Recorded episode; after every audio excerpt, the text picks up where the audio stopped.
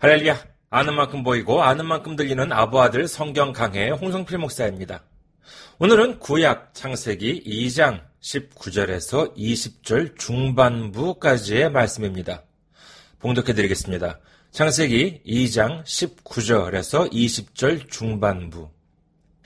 여호와 하나님이 흙으로 각종 들짐승과 공중의 각종 새를 지으시고 아담이 무엇이라고 부르나 보시려고 그것들을 그에게로 이끌어 가시니 아담이 각 생물을 부르는 것이 곧 그 이름이 되었더라. 아담이 모든 가축과 공중의 새와 들의 모든 짐승에게 이름을 주니라.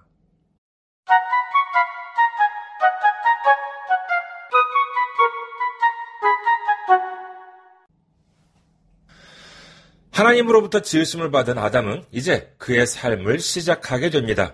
우리는 이 구절에서 세 가지를 알 수 있습니다. 첫째, 하나님께서는 아담에게 일을 하도록 하셨습니다. 하나님께서는 그저 나무 열매나 따먹고 어슬렁어슬렁 걸어다니기만 하라고 사람을 지으신 것이 아닙니다. 분명히 할 일을 맡겨주셨던 것입니다. 창세기 1장 28절에서 땅을 정복하라 바다의 물고기와 하늘의 새와 땅에 움직이는 모든 생물을 다스리라. 그리고 2장 15절에 보면은 에덴 동산을 경작하고 지키게 하셨다라고 말씀하셨습니다. 둘째, 하나님께서는 아담이 어떻게 일을 하는지를 보셨다고 성경은 기록합니다.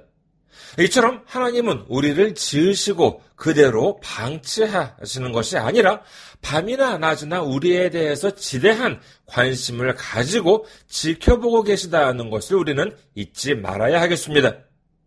그 이유가 무엇이겠습니까?